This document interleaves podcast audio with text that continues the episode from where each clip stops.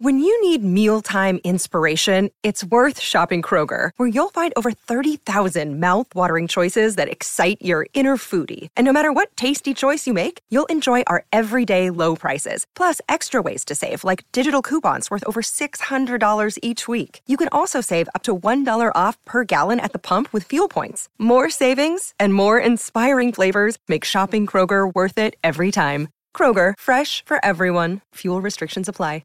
Another day is here, and you're ready for it. What to wear? Check. Breakfast, lunch, and dinner? Check. Planning for what's next and how to save for it? That's where Bank of America can help. For your financial to-dos, Bank of America has experts ready to help get you closer to your goals. Get started at one of our local financial centers or 24-7 in our mobile banking app. Find a location near you at bankofamerica.com slash talk to us. What would you like the power to do? Mobile banking requires downloading the app and is only available for select devices. Message and data rates may apply. Bank of America and a member FDIC. Hello, it is Ryan, and I was on a flight the other day playing one of my favorite social spin slot games on ChumbaCasino.com. I looked over the person sitting next to me, and you know what they were doing? They were also playing Chumba Casino. Coincidence? I think not. Everybody's loving having fun with it. Chumba Casino is home to hundreds of casino-style games that you can play for free anytime, anywhere even at 30,000 feet. So sign up now at ChumbaCasino.com to claim your free welcome bonus. That's ChumbaCasino.com and live the Chumba life. No purchase necessary. VGW. Void were prohibited by law. See terms and conditions. 18 plus.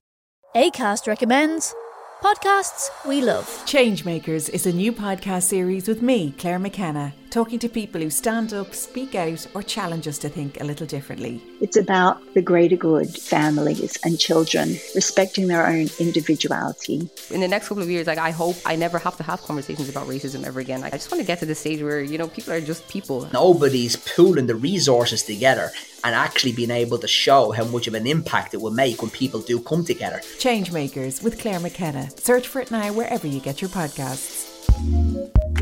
ACAST is home to the world's best podcasts, including the David McWilliams podcast, I'm Grandmam, and the one you're listening to right now.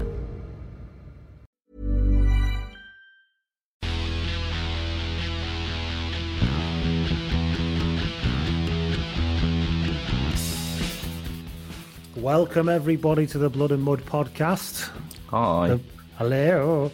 The podcast that's still wearing a face covering, like the so-called do-gooders that we are. Damn right, we'll never change. No, not at all. And of course, I live in Wales, where you have to keep wearing them quite a bit anyway. So you do have that thing. You've got to remember which shop you've gone to and, and which part of the world you're in. Because I, I cross the border quite a bit. Mm. Well, you know. So you just totally cut out. The, so whatever you said was really entertaining. I would have agreed with in some way, but I just didn't hear any of it. Well, so that's true. Smile and maybe, nod. that's, maybe that's how we should do this now, like question time. No matter what's being said, we all just say the same thing. Yeah, yeah, yeah. We've got our points that we need to get across, and we're going to We get have, them yeah. across. So what? What I said was, is that I sometimes have to go backwards and forwards into England because of where I live. I mean, you went We- again. You've Are gone we again. going to start this again? I don't know what's happening. There we go. Oh, gremlins. Oh, anyway. Hey, I'm plugged in directly into my router now, and I've got oh. full fibre coming to the house, so this I've can't be never- anything to do with me. I don't. I've I've never had this issue before, so Never I know I'm getting a little thing that's till the day that I met you. yeah. And that is the first S Club 7 reference of the Oh, episode, Club ladies and gentlemen. I can't pretend it'll be the last one, but it, but it was in there anyway.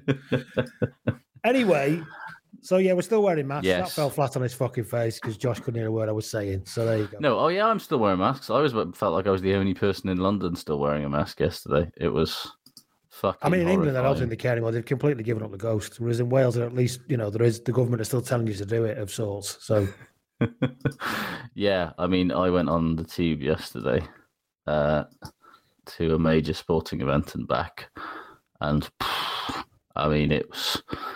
I know they're saying that like mass sporting events are not proving to be like super spreader things, but I think that was probably. I think as a nation, England is testing that theory a little bit harder than I'd like it to right now when most of the fans get to and from a game on public transport, it's a bit. Oof. I don't know. Maybe I just haven't been out for a year, which is true. To be fair, I haven't been out for two years. that is, that's probably more to do with it. I'm glad you. I'm glad you walked Yeah. yourself to your own conclusion there. So, Yeah, yeah. you know, maybe it's that. So, hello everybody. Hi. We're on live on the uh, on the, on the live stream. For those of you who have joined us, uh, the huge numbers We that join us. So lovely to see you. Well, we can't see you. I'm sure it's very lovely that you can No. see us. But either way, here we are. So I'm Lee. Hello. Over there is. Hello, I'm Josh. You know that. Uh-huh, uh-huh. So, well, weekend. ch- Well, what you've been up to? Because we know you've just given a bit of it away. You went to. You went to, as they would say, went to watch some NF you went to NFL. NFL yesterday. Yeah, went down to uh, to the new fancy Tottenham Hotspur Stadium to watch uh, to watch the Jacksonville Jaguars against the Miami Dolphins. I sort of I mean, that's not a high. It's If I- not a, not a high quality. Uh, they don't exactly Yeah, if, send the you know- crackerjack games over, do they? in rugby. No, they don't. In rugby terms, it was very much Worcester versus London Irish. In that neither team particularly deserved to win in any way, shape, or form. And in the end, to be honest with you, I was just glad that one team did in normal time because it really looked until the last few seconds like we might get overtime. And let me tell you, getting from Tottenham to London Paddington on a Sunday is not easy. It's not easy at all. And if you'd have added overtime to that, I probably would have missed my train home. So, you know, that was my biggest takeaway was it finished in regulation. Yeah. Uh, Michael Nixon says, Josh, I haven't been out for two years. Also, Josh, I went to the NFL yesterday with 70,000 other people. It's fucking weird, isn't it? It's fucking weird to go from the largest gathering that I think I'd been in, in a sort of enclosed space, was probably about five or six people, mainly friend, like almost of whom I was blood related to, Hmm. to, lit, to being on a tube train that literally had as many human beings as you can physically fit in a tube train. Go, it's just weird, man. Like, yeah, it's weird. What, what's the nearest tube station to uh, what would have been White Hart Lane, but it's called something else now? Um, they've got um, White Hart Lane over on the overground. That's the only way to get there, really. Or there's um, another one that's a British Rail Anglia thing. And but so Oh, both of them. so- It's it's basically it, if that's how far out it is. That's how much of a pain in the arse it is. I thought Wembley was a fucking pain in the arse. At least that's on the tube. Although it was So confusingly, Tottenham Court Road, you can't go to Tottenham from there. No. No, God, no, no. You got to go to Liverpool Street and then up the overground. But uh, yeah, you know, it was okay. it was all right. like the stadium itself. Holy fuck! I want to go and watch more sport in that stadium. It's amazing, especially because they've got the whole made because it's been made for the NFL. Hmm. Like basically half of the pitch sort of disappears, and they take half the pitch out, and they put like artificial grass down a little bit of it where the sideline is, and then they put some more seats in. So you're like you feel closer to the like action than I think you ever would be in any other sort in a sort of any stadium that's used for the width of a football pi- pitch. Because like an NFL pitch is tiny. I can't remember how many yards wide it is, but I think it's only like Pretty narrow, aren't 55. they? Yeah. yeah, they're only like 55 or 60 yards wide, whereas a football pitch is fucking gigantic if they want it to be. And so, yeah, quite often when you go and watch in Wembley or even in Twickenham and places like that, it's fucking like you're watching something happening two fields over. But yeah, just just mad going to live sport again. Just sort of, I've not been to one that big. I mean, you have you have gone big early, haven't you? Yeah. Obviously, my first trip back to live sport was at the AJ Bell. I was going to So say, you know, I mean, that is. I mean, you probably couldn't get much further the other end of the spectrum, could you? Really? yeah, I mean, there were 60,000 people there yesterday. so There weren't that many at sale. No. I don't want to give too much away, but you know. 16 maybe. Did they even get 16 at sale? No, do they fuck? It was uh, four. was it four thousand seven hundred? Four thousand eight hundred? See, uh, people talk about fucking Welsh rugby attendances like they're terrible and unsustainable. Yeah. Yeah, I know. Yeah, yeah. Think, Yeah. and then the Cardiff Connacht game the week after, which I then went to. I think that was roughly the same figure. I think Yeah. Like they're not maybe a brilliant. bit under. And you know, I can understand attendances being down if people do not feel entirely comfortable going back to mass fucking sports events in the fact, you know, given that we are still in the midst of a pandemic, and hell, I felt I feel very strange about it. I still feel very strange about it. I'm going to the Wales game next month, and I feel even Which one are you more odd about that. I go to Australia. Um, but yeah, you know, that's going to be another 70,000 people. I got a chance to go to South Africa game tickets Nice. from my mate who's linked with Abigaili Club, and uh, I can't go because I'm covering it for the Guardian, and I've already said I'll do it, so I can't jib it off. Can you not take your Um, laptop and go and sit in the press area? I could do, couldn't I? That'd be really good fun. Drive all the way to Cardiff to sit in a depressing room with Yeah. a plastic cup of tea, watching it on the telly when I could do it at home. Yeah. And they've got, and, and let's not forget the media, the press seats in the Millennium Stadium are the worst seats in all of professional sport. Because whatever his name is, Glanmor Williams hated the press so much that he made sure that the press area in the Millennium Stadium had the worst view imaginable. He had a fascinating haircut, Glanmor. Absolutely did, yeah. Fascinating. Um, it had a kind of sort of like thatched roof feel about it. But uh, but imagine if they thatched, imagine if they thatched a McDonald's, you know that kind of roof. It was yeah, that sort I of mean, shape. who hasn't seen? You know, there's that thatched McDonald's in. Uh, is it just outside of Slough or something like that? They basically Is like there? pulled- No, I don't Yeah, know. there's That's a a new thatched, one on me. There's a thatched McDonald's that they took this old thatched pub and turned it into a McDonald's, but obviously because it's some sort of listed building, they couldn't actually do any demolish it or anything, so they just stuck a golden arches in the midst of this old thatched. It's fucking weird. Um, there's one of those in Bath as well. Actually, I don't know if it's actually thatched, but it's definitely an old building. What they It's got an turned into a oldie worldy feel to get through the Yeah. planning permission rules. Yeah. It's not great.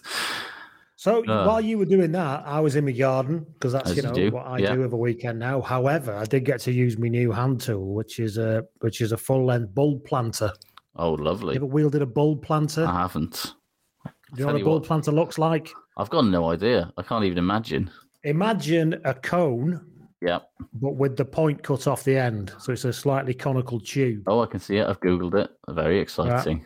So you you you push it in the ground, hmm and then you lift it out, and it brings the section of earth like a golf, like cutting a golf hole. Imagine Yep, that. yep, yep, yep. lifts it out. You drop the bulb in, then you just tip drop the the thing out, fucking put- thing back in. Drop it on top of the bulb, plant it, tap it down with your foot. Jobs are good and absolutely belting. It was That fun. next level, It was yeah. it was fun and satisfying, I would say, for the first twelve bulbs. By the time I got to, I think I was probably cracking on for 60, 70 plus bulbs on Saturday. That's a It was becoming voltage. it was becoming tedious. Yeah, I can imagine that. I bought Facebook a, uh, user simply said plug. Yes, it's a plug, it's I guess. plug, yes. Indeed. I bought uh, my first leaf blower slash garden vac. He Right. does both last week. Electric battery or petrol or plug in. Plug in. It was all right. It's Uh, fine. you haven't got. I've been to your garden. There's not. It's, there's not far to walk. As the thing it's a small area. It's a small area, but because for some reason the previous owners of our house decided to plant literally one, two, three, four, five mature trees, including three fruit trees in our garden, uh, which is which can't be bigger than you know. I, I, I didn't go in your garden, but I looked out at the garden and I could see all of it from your window. It didn't look. Oh, it yeah, didn't yeah, look yeah. like a, a great It's- expanse of land. It's got a there. bath like it's great for privacy. Don't get me wrong, but it's come the autumn time. You know, my lawn, which cannot be more than you know 10, 15 yards square, basically just gets the entirety of up to your waist in leaves. Basically, yes. Like I'll, I'll, every week, I go out and I have to clear up like, like a do int- it yourself ball pool. I love it. But yeah, and so ra- rather than having to wade through leaves after about the third week of autumn, or spend about forty-five minutes with a fucking, you know, those horrible fucking rakes that you get to rake up leaves that don't do anything. Mm-hmm. I, so I was like, fuck it. I'm just going to buy a leaf blower. I'm going to admit that I'm in that page of my, stage of my life. I'm going to buy a garden vac, and you know, it did the job. I went out this weekend. I vacked. It mulched it all up nicely. I put it in the composter, and I felt incredibly middle aged, and I liked it. I bought my second strimmer this week because I'm, Nice. I'm, I'm I'm a two strimmer man now because I've got I've got me petrol one that I have to like put a fucking harness on like Drake from Aliens. Yes, yeah, yeah. One of them ones with two handles on it. Hmm. Uh, which I have to do like the big bits of my garden. But I, I just need one to do just the edge of my lawn when I mow my lawn, rather than doing my big other bits around the side and everything. Yeah, you And- don't want to. You don't want to get a. You know, you don't want to have to fucking yank a blood. Well, exactly. And my motor. lawn ended up looking like a fringe jacket because I couldn't be asked getting my big strimmer out every time I mowed the lawn. Yeah. So I've spent like 45 quid on it on a little battery one, Mhm. which will do just for that little job Yeah. before I have to get the big bastard out. It's all about, you know, convenience. In my, you know, you could make a big deal of these jobs, but when you could just buy a convenient, handy power tool, why would you bother? Oh, I'm telling you, I've spent many, too many years with the wrong tool or no tool at all trying to get a job done. And I'm just flat refusing to do it anymore. So I let that be a years- lesson to you all, listeners Yeah. out there. Don't struggle with an inadequate or incorrect tool. Because quite frankly, because of China, you can get anything for the price. Absolutely anything. Have a look on. Amazon. It's all over, it's all on there for fuck all. All this talk of streaming, are you about to announce you're sponsored by Manscaped? No, Never. No, we're not. Never. No. We have been offered at least three times, by the way, to be sponsored by Manscaped, and we've politely refused every time. Yeah, I mean, you don't want to hear us talking about fucking pube trimming, really. Do we not overshare enough without exactly. that? I mean, I mean, Josh doesn't, but you've heard everything about me. The last thing you want to do is be intimate, intimate cuttings. You don't want to hear about that. So, Intimate cutting sounds like when you're sort of pruning the trees. Come, uh, you know, it's, it could be yet another garden job. That's next week's job, Yeah, by I the was way. gonna. Tree pruning. I'll have to get me me. I've got a I've got a chipper now, a little chipper, Fair play. which I told you was only seventy five quid. Yeah, Plug Absolute in, bargain. unbelievably good for the price. Very satisfying. Well, sometimes when you when you stick a branch in, it whips and it whams you on the knuckle. I'm gonna have to make a decision vis-a-vis whether I buy a chipper soon because, as as you know, previously discussed, we have Hmm. you know five mature trees in our back garden, which require, including a fucking huge, great, literally no exaggeration, twenty foot, thirty foot pine tree, and Fucking Leylandii, man. They're the curse of the world. it's not Orlando. It's a proper pine tree, a proper Oh. fucking pine tree, and it's it like it fucking covers my lawn with fucking pine cones as well. That's another pain in the ass about it. But yeah, there's nothing I can do about that. I can't. I can't get one of those little fucking saws on a stick and trim that bastard. That's a bloke with a fucking Spider-Man outfit, fucking climbing up the side with a chainsaw. So Facebook user also says chipper is well worth it for the composting. See, I don't know who this. Facebook user is, but I think I think it might be me. Am, I, am I sending messages to myself? I'm getting into the fucking composting game now. See, because now I've got Well, I've, I've built I've built me three compartment composted out of old pallets. lovely stuff. The chipper though is very satisfying. You start with a massive pile of branches you normally have to try and ram in your car to go to the Yeah, tip, yeah, yeah. and then you just spend a couple of hours Just podcast feeding it. on, headphones in, feeding it in. Beautiful. No, you know you can you can legitimately ignore your family Yeah, because you're working and you can't hear them because the chipper's on. Oh, it's wonderful. right too.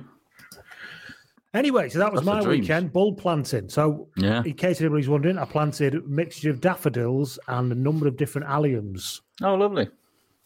Yeah, allium uh, emperor was one of called empress, ambassador. Sorry, ambassador alliums, and a few of them pinball wizard. They were called. I thought. Oh well. I was obviously going to be. I'm amazed that you didn't just make them all that, frankly. Yeah, I've just put in the entire garden. Can't walk in the garden now. It's nothing but pinball wizard. Um, yeah. So, anyway, that was that then.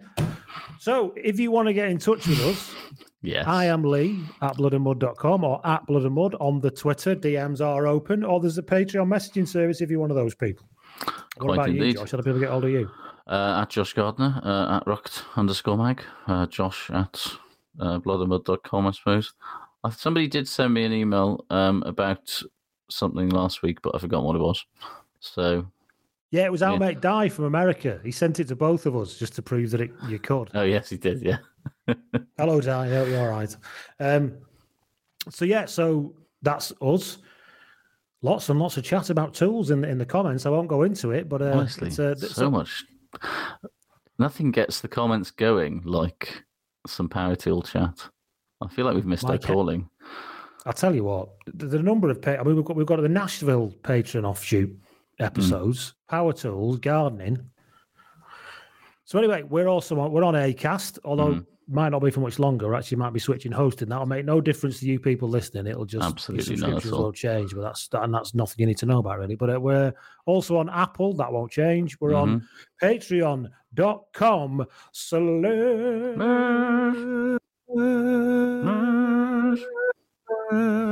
blood and mud where you can get yourself some extra shits by paying two quid a month or 20 quid for the year or five pound a month for the vip or 50 quid for the year and get yourself a bit of a bio i'd like to extend my apologies josh Oh, not God. to you I'm Right. to apologize to you for but um I, my extending my apologies somebody's drawn to my attention uh, that stuart peter upped his Mhm. contribution some time ago and as as and he's not on his bio Well, so here we go so stuart stuart peter prop forward for Farteridge RFC Lovely. Stuart is known as the tray due to having an entirely flat top of his large head. Oh, Like, lovely. Literally like anatomically flat. Wow. I don't mean a flat top haircut. No. I mean completely flat head.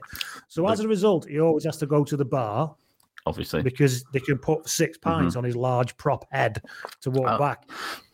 So he's effectively one of those a human version of those beer carriers that you get in the Millennium Stadium.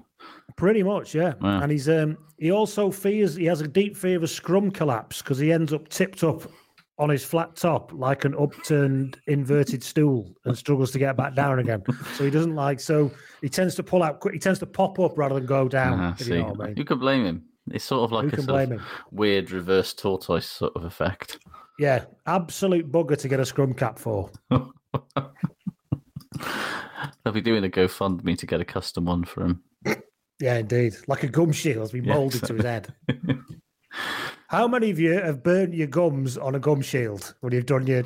Oh. I never got. I never got myself because you can go to dentist, can't you, and get moulded. and Yeah, I never yeah, bothered yeah. with that. I got when he's you get the one where you have to put it in the, Put it in the kettle. boiling water, Boiling water, Yeah, yeah, yeah. boiling water, then Yeah. fish it out with some tongs, which always leave an imprint on it. Chuck it in your mouth while there's still like boiling water swilling around in it. Yep. And then, it, and then, and then the whole fitting process is sucking your thumb, Yeah. which I think is a wonderful thing. Ram it in your gob and suck on your thumb until it goes hard. Not your thumb. Yeah. uh, I never used to. shield. I never used to like do it properly, blatantly, because like I would just put it. I'd be like, ah, fuck, that's hot, and I'd like bite down on it for about ten seconds, and then be like, oh, that's probably done, isn't it? bite it's it amazing. I had all my teeth left. thumb. Yeah. Yeah, incredible stuff. and then I, uh, and I was, always about my mouth. They were always slightly too long at the back, so I kept gagging. I had to like cut mine at the back and like sand it down a bit. I gave up in the end. I thought, fuck this. The RD I just won't bother tackling anybody. It'll Yeah. be fine. Another thing I've done this week. So there you go, Stuart. Thank you Yeah. very much. If anybody else wants a bio, then you can do that. Other Mm. thing I've done this weekend, Josh, and I'm very Mhm. excited about it. I mean, my nerddom has been so I've got I've got the bull planter in nerddom going. Yeah, on. I've decided after the dates were announced, I don't even like sevens, right? But I thought, mm. fuck it, I'm going to Seville in January. Oh, now it's just talking. it's just it's just after my birthday. Yep. I then thought, how the fuck am I going to get to Seville? Flight to Madrid, Yep. then the supersonically fast Renfe AVE train. Who doesn't? Two and a half hour. I thought, could I drive to Seville? No, because it's a six hour drive. but the train is two and a half hours. Lovely And- stuff. First class is so cheap. And honestly, I am more excited about going on the Spanish train than I am about seeing any of the sevens, but I'm still going anyway. I mean, I wonder what the vi- vibe is for Spanish, because you know, usually the sevens legs are in places where there's a either quite a lot of rugby fans or a lot of expats who like rugby. Seville Well, doesn't strike me the as any Seville of those. The week before the Seville one, they've got one in Malaga. So there's two. There's two in Spain in the God, space of a really week. going hard on the get Spain into rugby thing. I'm here for it. And I've, I've I've stayed in Seville before. Actually, Seville genuinely is one of my favourite cities. It's a fabulous place to go. I've been once before, about probably about twenty years ago now, something like that. And um, I thought, oh, the hotel I stayed in, which is very nice, was there was completely booked up on like a Friday in fucking January. I thought, ah, that's where all the players must be staying. Was my first thought. Mm. Or all the sponsors, I reckon- at least. Everyone from sponsors, HSBC.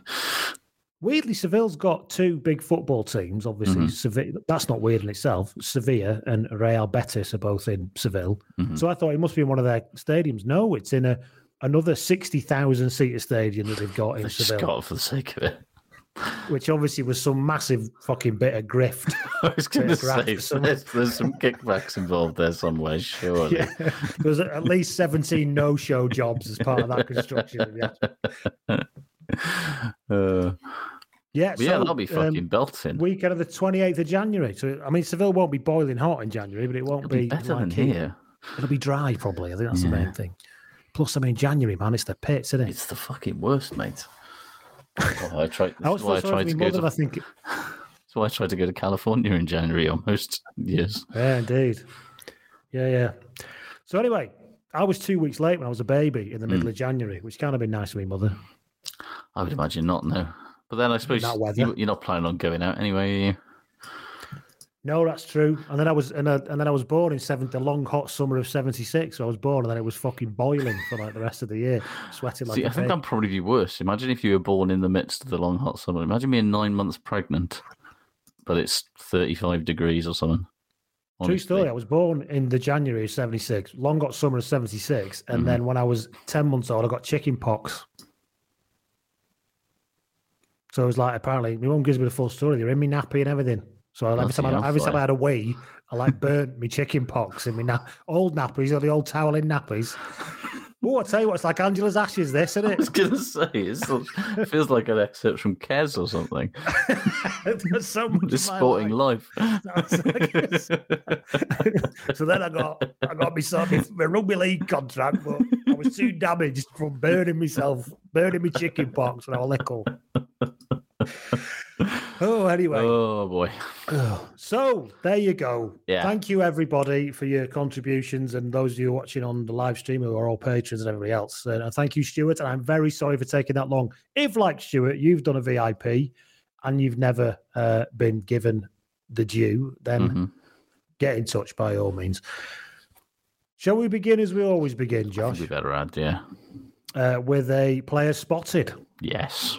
Steve Hodgson, who is also a patron, utilised the patron messaging service to send this one in. hmm He says, I've been inspired to send this in after Lee confessed he wanted to join the RAF last week.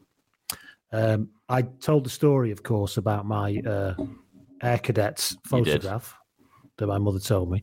Um, I haven't done it yet, but I will be putting, I will put the picture of me in cadet uniform into the Facebook group. I've seen this. so It's, a it is a belter. so you can all have a laugh. Um, he says, anyway, I hope this shows what you might have missed out, missed out on, says uh, Steve, really RAF. He says, because I am a member of the RAF. He says, and I, I rather than submit a player spotted, I'm going to submit a player voice spotted. Right. This is the RAF. Whilst taking part in a parade practice for a sunset parade, our drilling drill instructor used a downloaded version of the parade so we could get our timings correct and have the music to march to. So it must have been like a shit music music hmm. playing while they were marching and stuff. This version also included a narrator. So we could see how long the passages of his reading were, etc. Mhm. This allowed us to get used to standing at ease and attention and holding a rifle and all that at the correct time as required. He says, as we marched onto the practice ground for the first time, the music stopped and the voice sparked up over the loudspeakers, and it was none other than, go on, Josh, you've not seen this. Who do you think it might be? I'm going to say Sir Clive Woodward. Mm. No, it was the master of voiceovers and the monopolizer of the portentous voiceover himself, Mr. Eddie Butler. Good lord. After li- he says, Steve says, after listening to Eddie describe the sunset ceremony as well as he describes an, ex- an exciting Welsh break. So he didn't describe it very well at all, is what he said. Terribly. Yeah, yeah. Um, we marched off the practice ground where my mate turned to me and said, There really isn't anything he won't put his voice to, is there? No, I mean it shows the the lengths to which he will go to get a day's voiceover work, I guess, or probably a morning's. Let's be real. He is like um he is the voiceover version of Ray Winstone, Yeah, isn't he? Ray Winstone will obviously just do anything for Yeah. money, won't he? Yeah, You offer him some money, he'll do it. yeah, yeah, Uh, and obviously, that's Eddie when it comes to voiceovers. yeah. it's his Literally, how much is the is the only question. And presumably, because I can't imagine the the the RAF is paying that much for voiceover dudes to do marching practice. Surely that's not a big. Those those military contracts. Have you seen the aviator? He's, did, was it? Did it have to be sort of? Was it? it was his the best bid of three competing voiceover artist bids? Uh, Somehow that, that voiceover took four months and had about seventeen prototypes that all had to it be went paid three for. billion pounds over budget. It's still considered a resounding success. yes, indeed. Yeah, so there you go. Mm. So that's Eddie Butler, sort of spotted in the RAF, which I quite like. Indeed. So if I you've it. got a player spotted you want to send in to us, maybe Yeah. you've got, you know, another ex Wales player at some military coming out of a speaker in some Yeah, military yeah. installment. Why not? Then please do. Going back to my chickenpox story, Richard Laird says calamine lotion on the nads. Memories of childhood, he says. I guess. I mean, did you have chucky? Did you have chickenpox, Richard, or was that just Was something that just happened? Yeah. Just say you passed the time. Tear your trousers down, boy. Why? It's calamine lotion time. Nothing wrong with me there. God. I don't Uh, know yes. why I hate like why why the kids like calamine lotion obviously doesn't smell great. But it's not that bad, is it? You know, It goes kind of chalky on you, though, doesn't it? Yeah. I just I always remember hating the smell of it, but on reflection, it was just the smell of most creamy type, you know. It's no different than Sudocreme or Dermatol or anything, you know. My daughter's had a belly button pierced Mm. because it's the nineties again now. Yeah, yeah, they're well back. Low, ri- weird, low rise jeans and belly button piercings. And, Yeah, uh, it's weird. and uh, so the house just honks the TCP every three days. Speaking of things that smell a bit funny. Oh, Speaking of, of, of, things from when you were a kid that were Yeah. medicinal, uh, yeah. you are younger than me, so this is a bit of a test, right? Do Mm-hmm. you know what? And, and I'm throwing this out to listeners as well. Let us know. Do you know what Pripsen is? Oh, Pripsen, yes. Um, Did you ever have to take Pripsen? no, but the name rings a bell. Is this something to do with like worms or something? It is something to do with ringworm. Yes, not ringworm, threadworm in Yes. your bum bum. Basically, you had to, you had to drink it. It was like a purple. It was, according to the packet, fruit flavored. It actually tasted like death. Is that like when they used to say that banana medicine was banana flavored, but actually It's fruit flavoured. hate? If they've rammed fruit into the carcass of a dead pigeon and let it stew for about 10 days and then mashed it in a blender, that's what fruit flavour means with Pripsen. Facebook user says, was it powder? It was powder. You could mix it with water or milk. And it was pink, pinky coloured in milk, obviously in purple. And you had to just stand and drink it. And my family were obsessed with threadworms, right? If anybody even like literally they like move their hand towards their backside to scratch it, we all got to drink Pripsen within half an hour. Or some, even like when my cousins, the other side of Lancashire, would get worms, I'd still have to drink Pripsen, even though I'd not seen them for three months. They were fucking obsessed. So but it was obviously the worst thing in the entire. But now I think it again, like everything, it's just a tablet now. Yeah, Something You don't else have to the kids today know Yeah. nothing about. It's like they might never understand the pure heady thrill of, you know, full ultra sugar Calpol like we did. but, you know, oh, Yeah. Calpol 6 Plus. Now, that was a fucking travesty. I don't Oh. remember Calpol being a big thing in my childhood. What was big in my childhood, and I loved it, and I still love it to this day, was Benylin. I genuinely loved the taste of Benylin. Calpol was big in my day, and I guess that they just realised that if you make something incredibly sweet, kids will just fucking quaff it like nobody's but business, and it's a hell of a lot easier thing. But then they realised that kids liked it too much and would pretend to be ill because they wanted some delicious paracetamol flavoured or flavoured paracetamol. And so they introduced this thing called Calpol 6 Plus, which was intentionally designed to taste like shit. so that you then wouldn't be fucking knocking it back like nobody's business. And genuinely, to this day, still one of the worst things I ever tasted, like licking a battery. Awful. There is the there's the d- decline in Calpol use, judging by the number of children that you have, right? Because your first kid has about four gallons of Calpol in the first eighteen months of their lives, right? Yeah. Second kid, you give them Calpol about once every six months. You figured it out by then. You're like, no, they'll be fine. They don't need Calpol. Uh, Calpol does still exist, but no, it's Oh, sugar free. Calpol's still about. Yeah, Yeah, of it just doesn't exist. You can get it in sachet, so you can just squirt it directly into their gob. Perfect, Something yeah. that I quite enjoy. Or you get the bottle with this. We turn upside down. You get there's a syringe. Oh, nice. You get a bit of a kind of you know sort of 1980s um, Tyler's Town Yeah, yeah, yeah, yeah, yeah. about the whole thing. oh, see, sugar free now though. That's that's the, the whole fucking point of Calpol was that it gave you know a whole generation of kids extremely bad sugar dependencies. Mike, Mike Hemming says buttercup syrup was always my favourite. We never had buttercup syrup. I think that was. That sounds I, like I always something the from the that's what middle middle class kids had. That and Tixie Licks. I never had Tixylix either. I was aware. I saw the adverts for Tixylix, but I don't think I ever had it. Buttercup Yeah. syrup, man. Yeah, I don't even remember what that was like. So meanwhile, uh, Hmm, anyway. back at the back at the podcast, But at the Rugby uh, Union the- podcast, back at the Rugby Union podcast, uh, Steve, that started off with the RAF Mm. somehow. Mm. Um, so so anyway, yeah. Then we went on a bit of a, a bit of a, a trip. So that is the player spotted. Thank you very much. Please send them in to at Blood and Mud on the DMs or the Patreon messaging service or lee at bloodandmud.com if you've got Mhm. a lovely spotted. Thank you very much everybody who submits them. yeah. I'm always amazed how many how many people have seen or heard out in the wild. It's still I mean, we even had them keeping on going during lockdown. So, you know, there should be millions of them coming in now. So come on, put your ideas up, everyone. Yeah. Shall we do some news, Josh? It feels I like think we should. That time, doesn't it? Yeah, it is.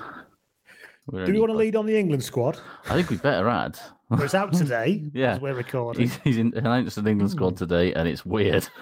it's real weird. So this is the Autumn Internationals one. Yeah. From memory, I think there is a another proper one that- now. This is the EPS, isn't it? Yeah, yeah, yeah. Is this the full EPS? Does he get how many does he get? I don't- they don't- they he don't gets to drop a few out from the six before the Six Nations, doesn't he? Yeah, but like they had the wider training squad a couple of weeks ago, and you went, okay, you know, he just wants to look at some players. He'll, you know, obviously bring back the senior dudes once the real rugby starts, right? Nope. Apparently not. Yeah, indeed. I remember you said, "There's no way George Ford isn't actually dropped," said Josh confidently two or three weeks ago. And yeah, no, no, George Ford's really apparently, yeah. I mean, I can hear friend of the pod Robbie Owen sort of seething with rage from here, to be honest. And I'll, I'll genuinely, I don't understand what you're thinking if you pick George Furbank over George Ford, given how he's playing at the moment, and given now the, the fact that he's the best fly off in England. It's it's just if with the greatest respect to Newcastle fans, right? if a week ago, let alone a year ago, you told me that two years out from the World Cup, the club with the second biggest contingent of players in the England squad would be Newcastle Falcons, I would have asked you how they'd managed to clone Mark Wilson four times. but but here we are, tied with Exeter at four players each, and it's just the players that like some of the yeah, fair play. Adam Radwan, very exciting player. I'm not sure any of us had 29 year old Trevor Davison being right in the mix for the 2023 That's incredible. Rugby That's my favourite one. Oh, Although it's an I'm- I'm- incredible story. It's got it's got amazing, and I don't. This is going to be really bad, really good, amazing Tim Payne vibes about it. This selection. it's like where have you been till now, and why are you in the squad at twenty nine? And this He could was- go one or two ways. You know what I mean? He was playing for Blaydon in the National Two North and being the cornerstone.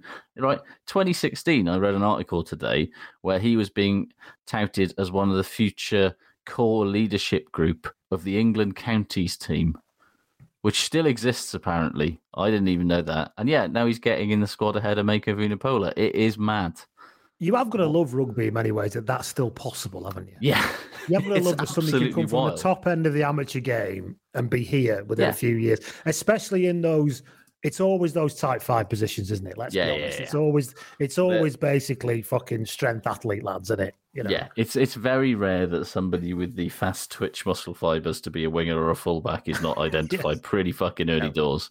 But you know, he was literally he was a delivery driver and a carpenter playing for Blaydon, and he was going to move to Australia and and try and play a bit of fucking semi-pro rugby over there while he was at it, and then his coach was also a coach at Newcastle. The coach at Blaydon was also a coach at Newcastle, and mentioned it to Dean Richards, and Dean Richards went, "Oh, before you go to Australia, do you want to have a go at professional rugby?" At like 24, 25, like 26, I think he was. And he's like, yeah, all right. and three years, two, three years later, here he is in an not just in a silly summer England squad to play Mm. fucking America and Canada, in an England squad to play fucking South Africa and Australia. It's I do like that that, that McCall had uh, basically come out and said, and said, said, "Oh, I'd be very, this morning." Said, "Oh, I'd be Yeah. very surprised if the Vunipola brothers and, well, I and mean, it's- George are not in the England squad." It's oh, okay. So you it feels you know, like you know you've given away how little inside the circle of, of chat you are. yeah, in you are not on that fucking WhatsApp, mate. Not at all. No. But yeah, you look at, you know, it's basically everyone except Maro Itoje and Turd that will not be flushed Owen Farrell. Like, no Billy Vunipola, no I think that's a little bit strong given his record. But yes, Given his perform, who has performed worse than Owen Farrell of that Saracen contingent over the last twelve months? Maybe Billy Vunipola, Uh, yes. maybe, but uh, you know, no. It's interesting to see. Is Farrell still the twelve? I think that's the interesting question. This is the thing, yeah. Is it still this? Is it still that shape? Is it still that model? Yeah, but with Marcus it's- Smith instead of George but it's Ford. Marcus Smith, is it? I or just- is it Farrell in and then Tuilagi comes back in at twelve? Fuck knows. This is Because he's still there. There's an Yeah. unflushable turd for you. That- that's a that- really I good mean, you point. know, fair. I mean, He's playing you know, quite well, he- that's- yeah. He's, yeah, he's playing all right. He's dropped Yeah. a bit of Tim running, which I think he's better for him. But uh, But yeah, no Billy Vunipola, no Mako Vunipola, no Jamie George, no Ben Earl, no Max Malins, no Alex Lozowski, no Malins is in. Oh, Malins, is is in. I missed that one. Yeah. Um, no Alex Lozowski, no Nick It's like there's a lot of there's a lot of people who've played for England, who've played for Saracens, who let's not forget are dishing out fucking batterings to all and sundry at the moment. like it's I understand like if he's trying to do some mind game shit and be like, I'm gonna drop you so that you you know yes. get fired up enough that you're back in the best form. How does anybody possible. fall for that stuff? By the way, A, how does anybody fall for that stuff? And also, the Sarries it was always Gordon Ramsay's tactic on Hell's Kitchen. Go, you're going, you're going to fuck that risotto up. I'm not, you know. It's like, oh fucking hell! How, how would you not? Oh, what a motivator What you are. huge- yeah, what, what a great fucking influencer of shaper of minds you are. But yeah, in the case of a lot of these Sarries players, like they're all playing real fucking good. They're playing better than pretty much everybody else in the Premiership. Look at the fucking table. So I think if you're Billy Vunipola or Mako Vunipola, particularly Mako, you could just say, well, I just got back off a Lions tour in which I reminded everybody that I am still a very, very good fucking player.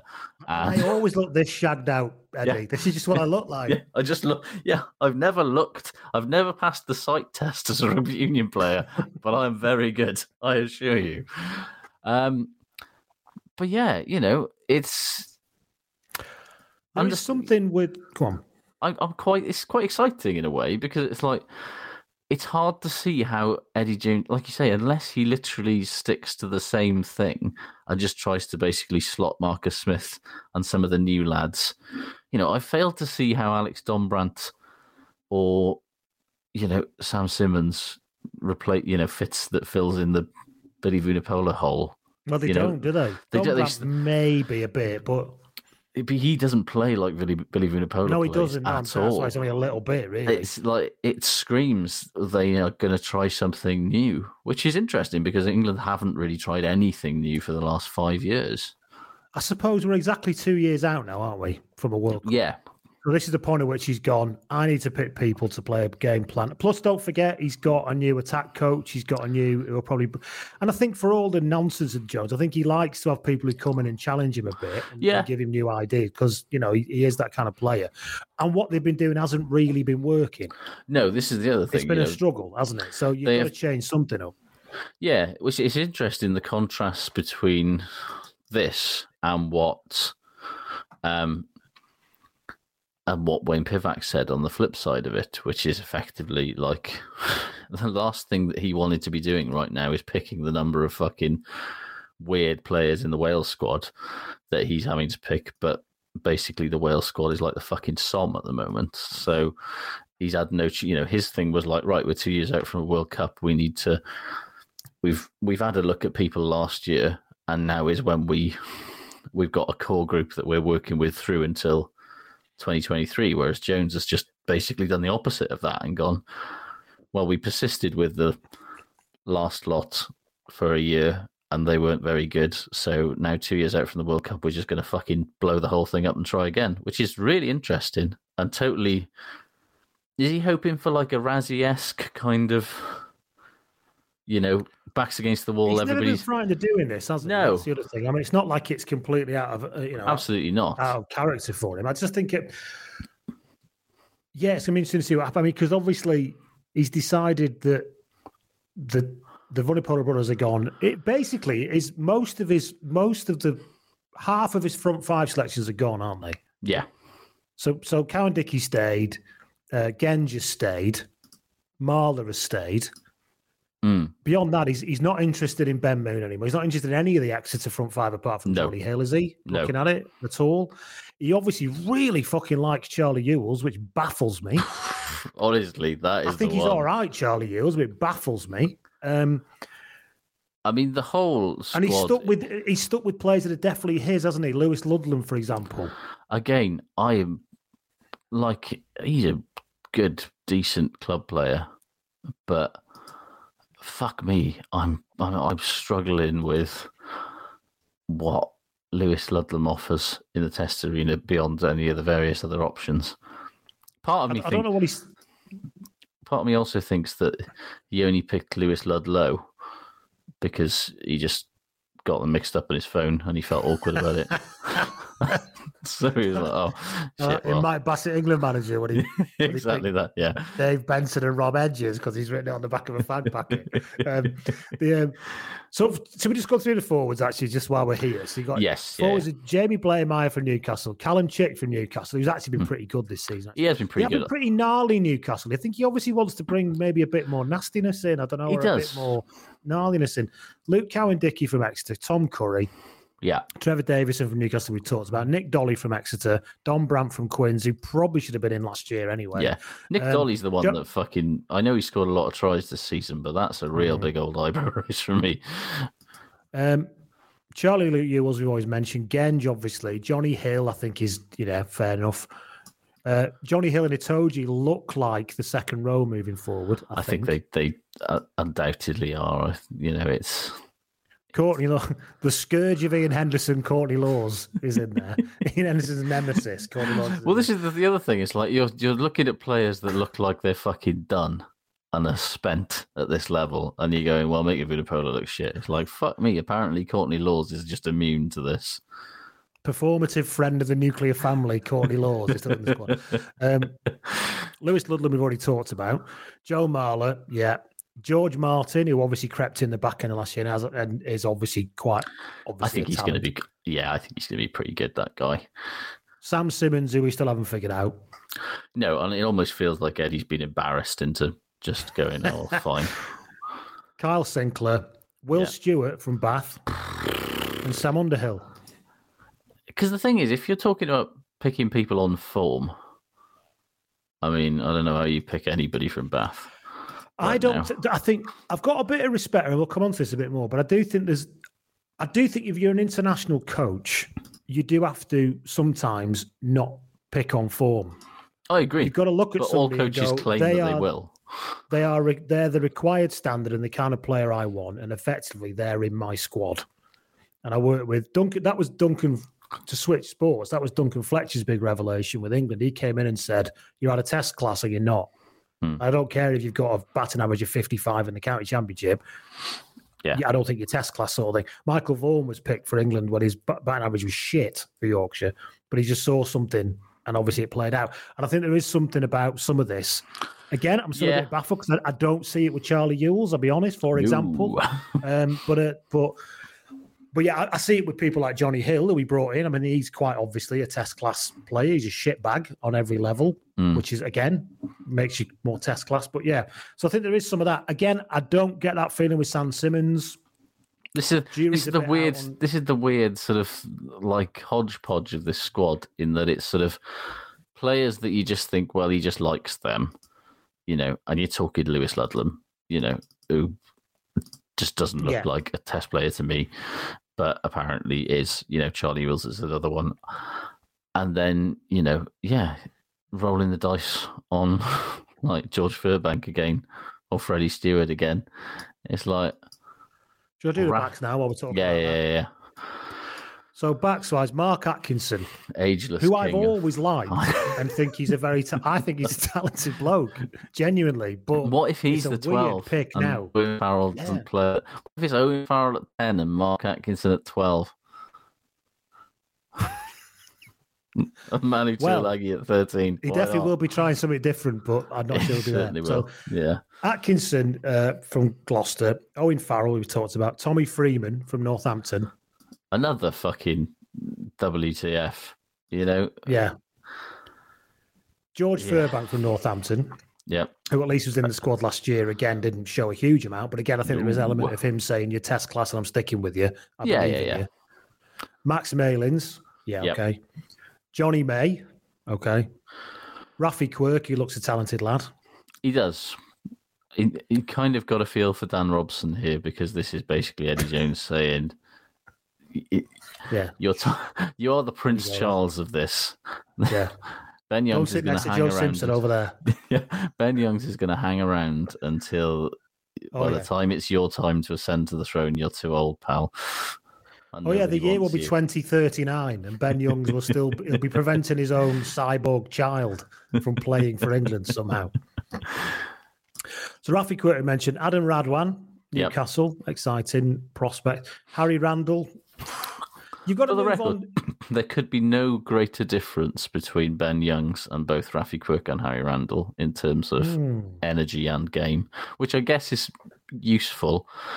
If Ben Youngs is going to start every game, you might as well have something exciting off a bench. Harry Randall hasn't got a brain though, so that'll be interesting. Some people call Harry Randall the English Gareth Davies. Um, Henry Slade, fair and enough. then you find and then you find out he's from Wales anyway, so he's basically Yes. just the, the Welsh, the younger, the other Welsh Gareth Davies.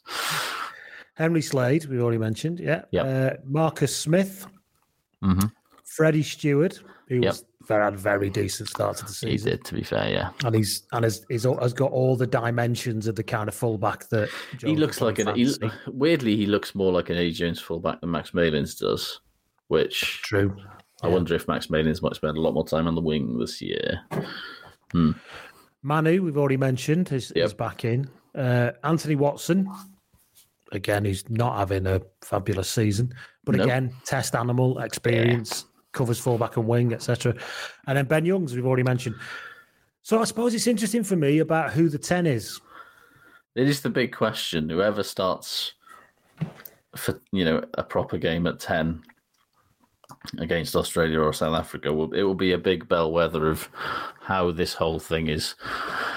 Because surely they've got to try and contrive a way to make Marcus Smith work at test level. Like you cannot be given something this good and not make some sort of concerted effort to action to make that happen. Surely, Um, yeah, I'm thinking that if you're going to go, go big, I guess. But and I think that's why I'm starting to look at. uh, Is this why they're going for these younger, more mobile back rows, particularly I think possibly yes. because they're expecting them to chase a lot of clever little kicks, and having to get around the park a bit more for the spraying of the ball and all that kind of stuff. Yeah, I mean, you can certainly imagine if Marcus Smith and Harry Randall are both on the field at one at the same time, there's going to be a lot of catching up that these back rowers are going to have to do, and it's going to knacker them if they're, you know, Billy Vunipola sized. That's not going to fucking work, Mm. is it? And I guess they're looking at the way that Dombrandt plays with. He with links Smith at club level. as well, doesn't he? Yeah, and I guess they may be hoping that Sam Simmonds can sort of have a similar relationship with him. So if, he, if he, Youngs is going to be the nine still, because otherwise, why? is he in there? Surely, you don't, yeah, you- yeah, You're not going to have him in there as a bench guy here. Do you know what I mean? So he's No. going to be the nine. If they go with Smith at ten, you're probably looking then at Farrell at twelve. I would guess. Tuilagi on the bench probably. Um, Mm. Slade, I think Slade's a nailed on thirteen. I don't think that's going to. He certainly, you know, it would be interesting if he suddenly, if Manu was suddenly the 13, I think. But we know that Eddie does like someone large in the centre somewhere. Furbank was playing fullback last year. Yeah. Uh, Malins can play fullback. Steward Mm-hmm. can play fullback. Freeman can play fullback. A lot of Watson, fullbacks in this Watson, squad. Watson can play fullback. Watson can play fullback. I don't This is the Watson's thing, there's be- a- Watson's there's not a- the fullback. I don't think. No, you know, there's an awful lot of high, you know, without wishing to kind of be. ugh, there's a lot of players that have that hybrid vibe to them that Eddie has been mm-hmm. getting his self all thing about over the last couple of years. And mm-hmm. you know, you look at at players like Simmonds and Dombrandt, and you think, yeah, they're eights, but they could play everywhere. You know, Underhill, equally the same. George Martin can probably play anywhere except seven. It's it's a squad that has a lot of young, athletically gifted, versatile players in it, which is a different look for an Eddie Jones England, I think. Looking at that, well, there's two ways you can go here, can you? You could play George Martin at six hmm or Lawes at six. Mm. And then you put you, Underhill's keeping seven if he's fit, isn't he? I think that, that isn't shifting. Well, this is the thing. It's like, does Tom Curry and Sam Underhill playing together still work with a Simmonds or a Don Brandt at eight? From a Or balance the- point of view. Or do they want somebody a bit more? I think if you had Lawes, Underhill, and Dombrandt, that would be all right. Yeah, I agree. But then I just think Tom Curry's almost certainly going to start. Oh, Tom Curry, of course. Yeah, Fucking yeah. hell, I forgot about Tom Curry. this is the thing. You got Tom Curry, you got Sam Underhill. They both. Curry plays six then. Well, the thing. Does Curry play six? Does Underhill hmm. play six? Does does one of them is one of them on the bench? You know, is that why Ben Earl's not in this squad? Because you know one of them is going to be one of Underhill and Curry is on the bench, and they have a big bloke like Lawes or George Martin playing six. It's interesting. There's a lot of it's the most interesting England squad I think they've How many, picked how, how many locks are there? We've got Jonny Hill, Maro, Uh-huh. Lawes. George Martin, um, yeah, yeah. Ewels, Again, hybrid again, isn't it? yeah, Yeah, Ewels, Hill, Itoje, Lawes. Okay, yeah, okay. Yeah. It's- right, it's going to be interesting. I'm but not- anyway, yeah. It's it's really interesting this squad in a way that I don't think an Eddie Jones squad has been for a really long time. And yeah, I'm, I'm intrigued to see what they do with it. Yeah, me too. Well, it could be, or it could be Young's, Farrell, Tuilagi, Slade, Jonny May, yeah, Anthony May. Watson, yeah, Marler, and then and Furbank at fullback yeah, again. yeah, Marler, Itoje, Lord, Underhill, Yeah. Curry, Cowan Dickey. Cowan-Dickey, Genge. Play the hits. Yeah, so I, actually we're laughing, but to be honest, there is that's the kind of intriguing thing, I suppose. Is this literally a kind of no? My first fifteen isn't really changing beyond Yeah. forward. This thing, Um, is there a 15 that's going to play against? Um, is there a 15 that's going to play against Australia and South Africa, and a 15 that's going to play against Tonga in Yeah. that squad? Is the interesting thing as well. I think. Looking at it that way, it's quite a decent way to manage a bit of a transition, I guess, because you still got some. Yeah, we'll see. Interesting anyway. Interesting stuff. Certainly is. As you said, one of the more interesting squads for a while. Mm. Um, other news, uh, some bad news. We get the bad news out of the way, I guess. Uh, Yeah. Sean Wainui uh, has Ugh. died in a car crash at Horrible. 25, which is horrible, horrible news. And uh, Tom Youngs is taken indefinite leave from Leicester because his wife is very unwell, which is also Again, terrible. which is news. fucking horrible. Seems yeah. like a, I mean, you know, we've all poked a bit of fun at Tom Young's is throwing in at times and stuff, but he seems like a genuinely, Genuinely. genuinely. They seem like a genuinely I was going family. to. I was going to say, Youngses, don't it's they? like we always take the piss out of Ben Youngs, but there's absolutely no doubt that they both seem like thoroughly decent men who have all of their fucking priorities bang on.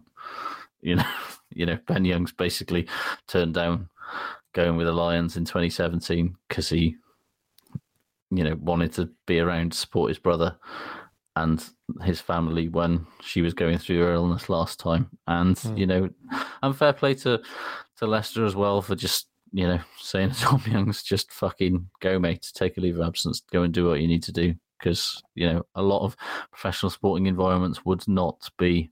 They would probably talk about being sort of understanding and supportive in those circumstances, but I'm not sure they necessarily would be. So fair play to them. Uh, last bit of bad news, I suppose, is that Navidi is even more injured than we thought he was last week. Yes, yeah, he's going to miss Six Nations as well, which I mean, Shoulder up. huge, huge loss for Wales. Um, Mm. Faf de Klerk's out of the autumn as well, of course. Um, Yes. And Corey Betty is not coming up either, which is fucking great news for everybody playing South Africa and Australia, you have to say. But uh, You miss watching him play, though, wouldn't you? yeah, Corey Betty, Corey Betty's particular, I so love very much much. fun to watch. Corey Betty's great to watch without wanting to kill him, like you do with Faf de you know what I mean? Yeah, that's the thing. At no Not point, kill him, but you know, shake not- your fist at him in anger. at no point when I watch Corey Betty play do I ever despise him, whereas Faf is Yes. extremely despisable. Yeah. You little bastard. I never shout that at Corey Betty. For a variety of reasons, really. Starting with the fact that he's not little at all. No, indeed, yeah. Um, yeah, so here we go. So I missed, I missed um, Eddie Jones's quote about his his squad. I don't select players; they select themselves. He said. Yeah. So which is I'm kind of another about way to ring the RFU to get So, put through to him. know, I'd like to play. Already, Scotland. I've selected myself, but I didn't select you. No, that you just said very clearly that players select themselves. I played blindside the last time about twelve years ago. This is the thing, though. You know, this is part of Eddie Jones's overall overarching plan to eventually kind of render the job of head coach of rugby union obsolete. You know, the players will pick themselves, they'll coach themselves, they'll shoot themselves up, they'll they'll Yeah. do their own kit. Yeah, eventually, eventually, rugby union players will become their own self-fulfilling, self-selecting, self They'll do everything. everything themselves. Yeah, yeah, It's like he's never seen Jaguares, isn't it? They've moved beyond the need for coaches. they tried that in Argentina. It was a great laugh, but it wasn't fucking brilliant laugh. It wasn't that good. Uh, other news, um, obviously, uh, as somebody pointed out when they emailed me during the week as well, um, maybe Hallam Amos was listening to the pod last week. Yeah. I retired Hallam Amos. Yeah, I can't remember who sent the message. I'm very, very sorry. Um, It was very funny. I'm trying to find it now. Yeah. because Well, basically, but I yeah, I- so I you, did take the piss out of him for not being a proper doctor, and yeah, he clearly unlike took Simi that. Pam, who's a proper fucking Yeah, yeah, doctor and working hard and playing rugby to And he's like, a professional fuck- standard. Well, fuck you then. I'll go and do something worthy and worthwhile with my time and be a professional doctor full time. And fair play to him.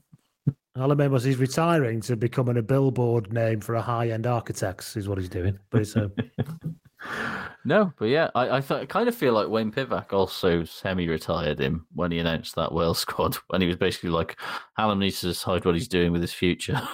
it's like, oh, is that a, is that something that's up for grabs? Then I guess maybe you can be on the fringes of this squad and at my whim, or he can go and get a very, very rewarding career in medicine. Wa- do you wanna rewarding, do? worthwhile society.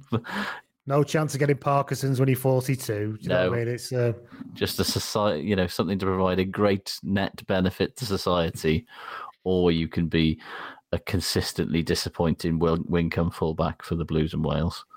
Yeah, with a name like Hallam Amos, he's going to work for Booper, isn't he? That's my conclusion. I mean, yeah. Uh, yeah, uh, other news Tom Curry has joined in the chorus of slagging off Warren Gatland post um, Oh, good, yeah. Lions So, tour. so is Mike Phillips. I enjoyed that. It's very funny. He? That, I wasn't that- even there, but I think he's shit. well, no, it's uh, Mike Phillips has got a book out, obviously. So of course. uh, he obviously has. he's gonna. Is this his fourth book now or something? he's going to slag off. Uh, you know, his what better way to get publicity for his book than to uh, slag off? Basically, it does show that all of these people who claimed that the book's called Half Truths, by the way, which is a very funny title. I'll give him that. Very good. Um, Very good. but all these people who, for like three consecutive Lions tours, have basically claimed that Warren Gatland is playing favourites, and oh, he's you know he's only picking those guys because he, he likes the Wales boys, and he's you know he, fit you know he'll feel like he's got to pick them, otherwise they'll be really angry with him. The complete and utter lack of any sentiment consistently displayed by Warren Gatland when he no longer has use for a player is ice cold and remarkable and should instantly throw any of those notions directly into the bin. Because he basically says that in his last season with Wales like he got into a he nearly got into a fight with Gethin Jenkins in the training room because Mike was being a bit of a prick and after that Rob Howley and Ron Gatland barely spoke to him for the entire last year of his career literally outside of telling him when he'd fucked up. They did not barely exchanged a word to each other. And then they effectively tried to retire him before the 2015 Rugby World Cup. But then obviously Rhys Webb got injured and they had to bring him back. But yeah. And then they just still didn't give him any game time because they just let Gareth Davies and Lloyd Williams have it all. And he got stuck on 99 caps and he's really bitter about it. And I don't blame him. But you look, you compare that with the Adam Jones situation where again, mm. you know, and Mike, oh yeah, Mike, Zero sentiment. Yeah. Mike, Mike Phillips found out that his Wales career was over on 99 caps via email, which is just unbelievably. It's Mike, you have not been selected for the 2015 Rugby World Cup squad. the end. And yeah, you know, he basically says that Warren Gatland is, a, you know, a a fucking android who has no sentiment whatsoever regarding, and can be really nice and personable with you when you're in his good books. But the second that he decides that he no longer requires you, you might as well be fucking dead.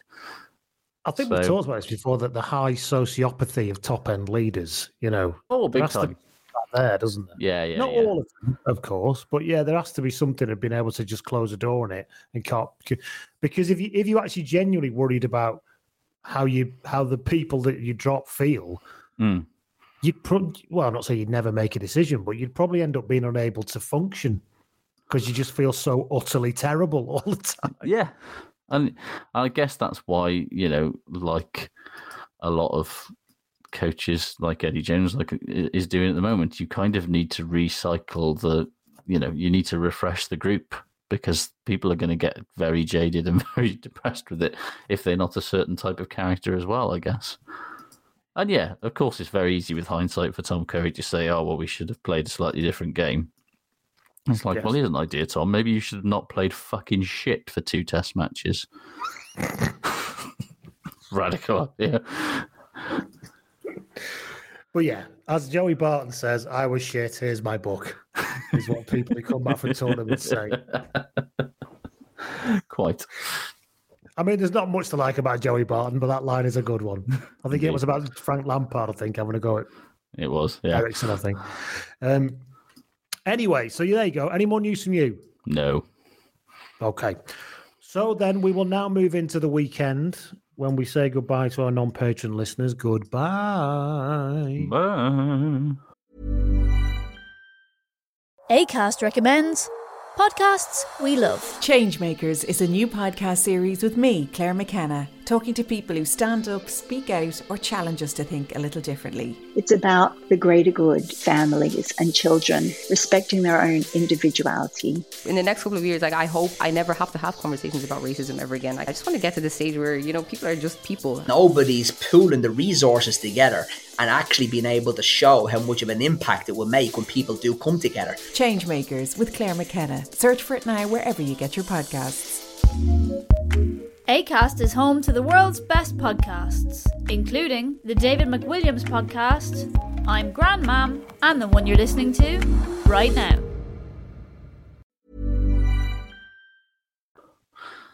We welcome back our non-patient listeners. Hello. We had a Hello. Chat about the weekend there. And you bring us back to do shit good. Uh, we do shit first around these parts, don't we? We do. So, we do. have you got any shits Uh, that we haven't Rhys- covered?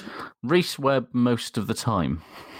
Mm-hmm. However, very good is Rhys Webb a very small period of the time, and it really makes it easy to forget those times when he's an absolute liability the rest of the time. Because when he does things like making mental breaks and then doing fucking reverse pass offloads for players to try, as you go, oh, he's amazing, I love him, and then you forget that he's been absolute dog shit for the rest of the game. I'd rather he just settle at a level of being just make your mind up, be shit or be good. We've got, you know how this works. That's that's this is exactly how Eddie Jones views Ben Youngs. Yeah, yeah. Uh, all the, the one one game in three when he does something interesting, Oh, yeah. impressive. All is forgets forgiven. all of the terrible Yeah. shit, and I won't do that. I just want to make my mind up. Uh, what else we got? There? Shit. Moggs Jones gets in touch. He says, "Shit is isolating with COVID." Oh, sorry, Moggs. Sorry about that. He says, "Good though, as every Welsh region's game's been on terrestrial telly." Yeah, they did. A, it was a. I didn't know they were going to do that, but they basically ran the entire day of uh, Wales Welsh teams games, which was really good. I thought. And Cardiff Met beat Loughborough on the YouTube. Fair play. Is Cardiff Met still a thing? Yeah. What's the What's the University of South Wales then? Is that something different? Yeah, something that used to be uh, the University of Glamorgan. Right. Is the University of South Wales. Cardiff Um, still a thing. And yeah, Cardiff Met used to be UWIC. University of South Wales are they based in Cardiff? I've definitely seen a Uh, University of South Wales, I think they have got a building in Cardiff, but they were always Glam was always one that's in based in Ponty, Pont- is it? It is the one that's Yeah. in Ponty, yeah. And I think it maybe they've definitely got a building in Cardiff now, and they've got various buildings around the place. But I think it's important. Yeah, they've got campuses in Cardiff, Newport, and Pontypridd. That's too many, lads. You can't call yourself one uni- can't call yourself one university if you've got campuses in three different major towns slash cities. And I, and I keep University of South Wales because I mean, as as the Twitter sphere will tell you, Pontypridd is three thousand miles away from Cardiff. Yeah, know. it's literally it takes at least Yes, almost 20 in the Arctic Circle. You know, that's why you can't go watch 20 Cardiff rugby Yeah, in yeah. the in the centre of Cardiff. Yeah. Um, yeah, thanks, Mugs. Uh, Stumpy Matt gets in touch. He says, "Shit is Dallaglio on comms." uh, always. Ev- Ever, evergreen suggestion. Any particular reason this week, though? Pretty sure he was watching a different game Sunday. The rest, of the Wasp game, and the rest was explaining his decisions, and Lawrence was just vibing it and making his own decision. yeah, Just Evergreen. vibing it is basically Dallaglio to a T, isn't it? Uh, Jamie Phillips. Hello, Jamie. He says, shit is poor Agen losing their 36th game in a row. Saw that. you might have to bring back uh, shit watch. Agen shit watch is coming back. I was like, we'll have to keep doing this every week. Actually, however, Yeah. have Agen lost is a feature we're doing every week. Um, did did Agen lose?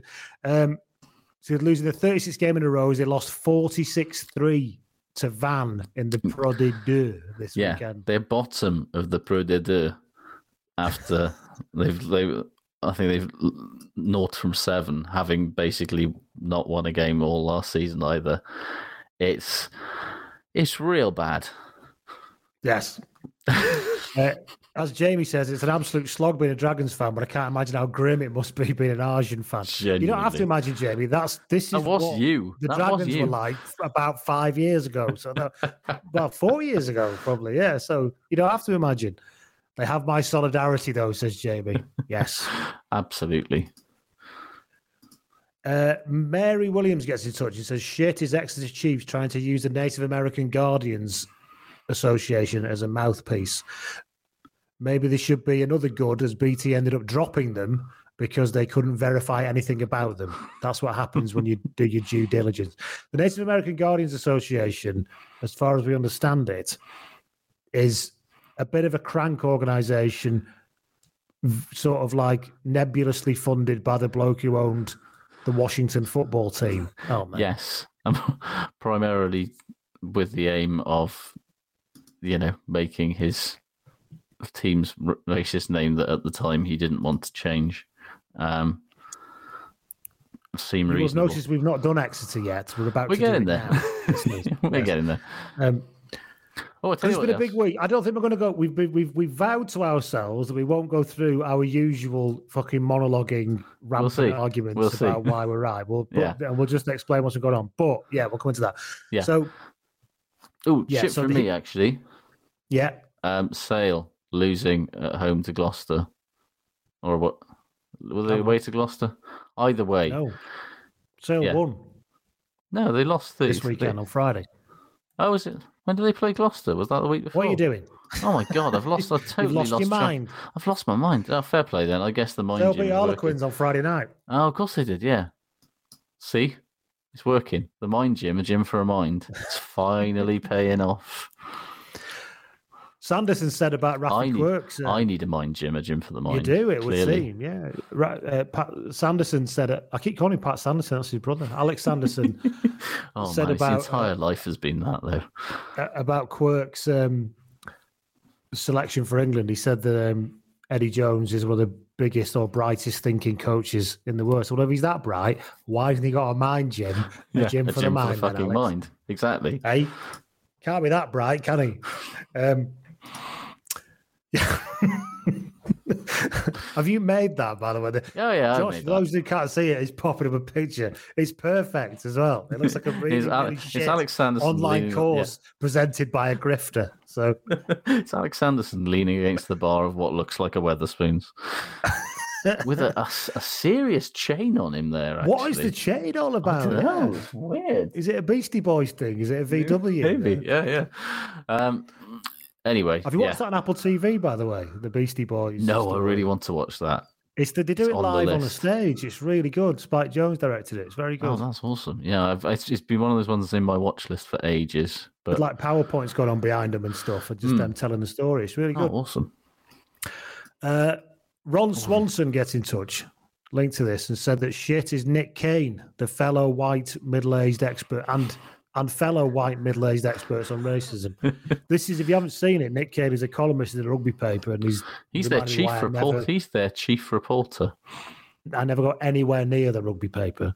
I mean, it was just a, don't know. a, a sort of like imagine trying to plait together diarrhea as a sort of column of the shittest takes you've ever seen. It was spectacularly. It was laughably shit. There is like It's like it wasn't. I mean, speak to me. It's like it wasn't even edited properly because he just kept jumping. To, there was no Yeah, yeah, yeah. a thread to it. Was there was, it was no. Awful. It was incoherent, angry rambling against the world becoming a more tolerant place. Honestly, and then of course, and then of course, um, then people started showing me examples of his other columns, which was basically being a huge apologist for Joe Marler, saying "Gypsy boy, where's your caravan?" to uh, yeah, to Samson yeah. Lee. It literally said, "Let b- boys will be boys" or something. He literally did the joke Simpsons judge defense. I move for a motion of boys will be boys, Your Honor. It's yeah, it's real, just baffling stuff. It's like that bloke who used to write, do stuff on French rugby, who then wrote something in the Spectator last week about how that fucking Yeah, far right bloke is a breath they? of fresh air for French politics. It's like fucking hell, mate. I know you stopped tweeting, but what have you been doing? Like the over fifties echelon of rugby writing is just a load of old cranks, isn't it? It's real bad, man. And I mean, it, we'll come on to Exeter in a minute, but like the whole fucking, like, Right. what the the Avengers of twat that Tony Rowe has pulled together. Like, So we do it good. I mean, it's, Yeah, it's yeah, not good, it. but it is good because it, It was good. so Yeah. terrible. It was so their attempt to somehow swim against the tide. yeah, Rob Kitson's thinking. fucking bootlicking article. One of the worst things he's ever written, and that is a real fucking like claim because. Uh, but it was just hilarious. Like he did. Also, did you, did you hear Tony Rowe ringing into Radio Exeter as well? No, I've missed that one. he fucking rang into. He fucking called in to Radio Exeter to, to basically to fucking kick off about the fact that Radio Exeter were talking about the the situation. And uh, Tony Rowe likes to listen to Radio Exeter in between, you know, the Magic FM level music. You know, he doesn't like to hear people bad mouthing his club, and it was fucking deranged. Stuff like pro- he was properly. I tuned in expecting On the Wings of Love to be playing. Instead, I'm listening to this. it was that level, and it was like you you got the feeling that by the end of the week he was mm. real spinning out, like he was properly like he he had come off his axis and he was not having a good time. I got enough on my plate trying to build this fucking business park. it's just a fucking field, I tells thee. Apparently, they said it's an archaeological site. It's a fucking nightmare. It's fucking. There's nothing there. oh. But yeah, maybe he needs I to do. noticed it's shaped like a fucking triangle. It was, I thought it was a square when I bought it. It's a fucking nightmare. Maybe he needs to do some human flagging. Chill out a Human flagging. Maybe it Yeah. is. Well, yeah, indeed. Yeah. So anyway, But anyway, yeah. you're this just going week, to the battery uh, of pictures yeah. you've got teed up, aren't you? It's terrible. It's very fun. Um, you know, I've, I've also got Saracen's new evil owner on there just in case we ever need it. He's Fucking. Lord Voldemort himself over here. Uh, um, yeah, uh, if we're going to talk about good, what a remarkable week it has been for the whole Exeter thing. Yeah. Because Everyone honest- knows what we want to happen here, Hmm. right? So we're not going to go into that and the reasons No, why we think if that. you'd but it does feel like a turning point this week. If you'd it? have told us, you know, four or five years ago when we were fucking started moaning about this issue, that in even a few years after that, you'd have one of the other Premiership clubs actively saying, you know, making the, it their club's official position that Exeter's branding was cultural appropriation, I would never have. believed, And that was just fucking Tuesday. Like, it's been what like the work that the Chiefs for Change group and their allies have done in the last 18 months to make this an issue that has transcended dickheads like us arguing with people on Twitter and making it a mainstream issue that receives a 30 minute segment on BT Sports flagship rugby program. Like, it's just, I cannot be in any less awe of the work and the effort that they and the commitment that they have, not just to doing the right thing, but also just the love for their club.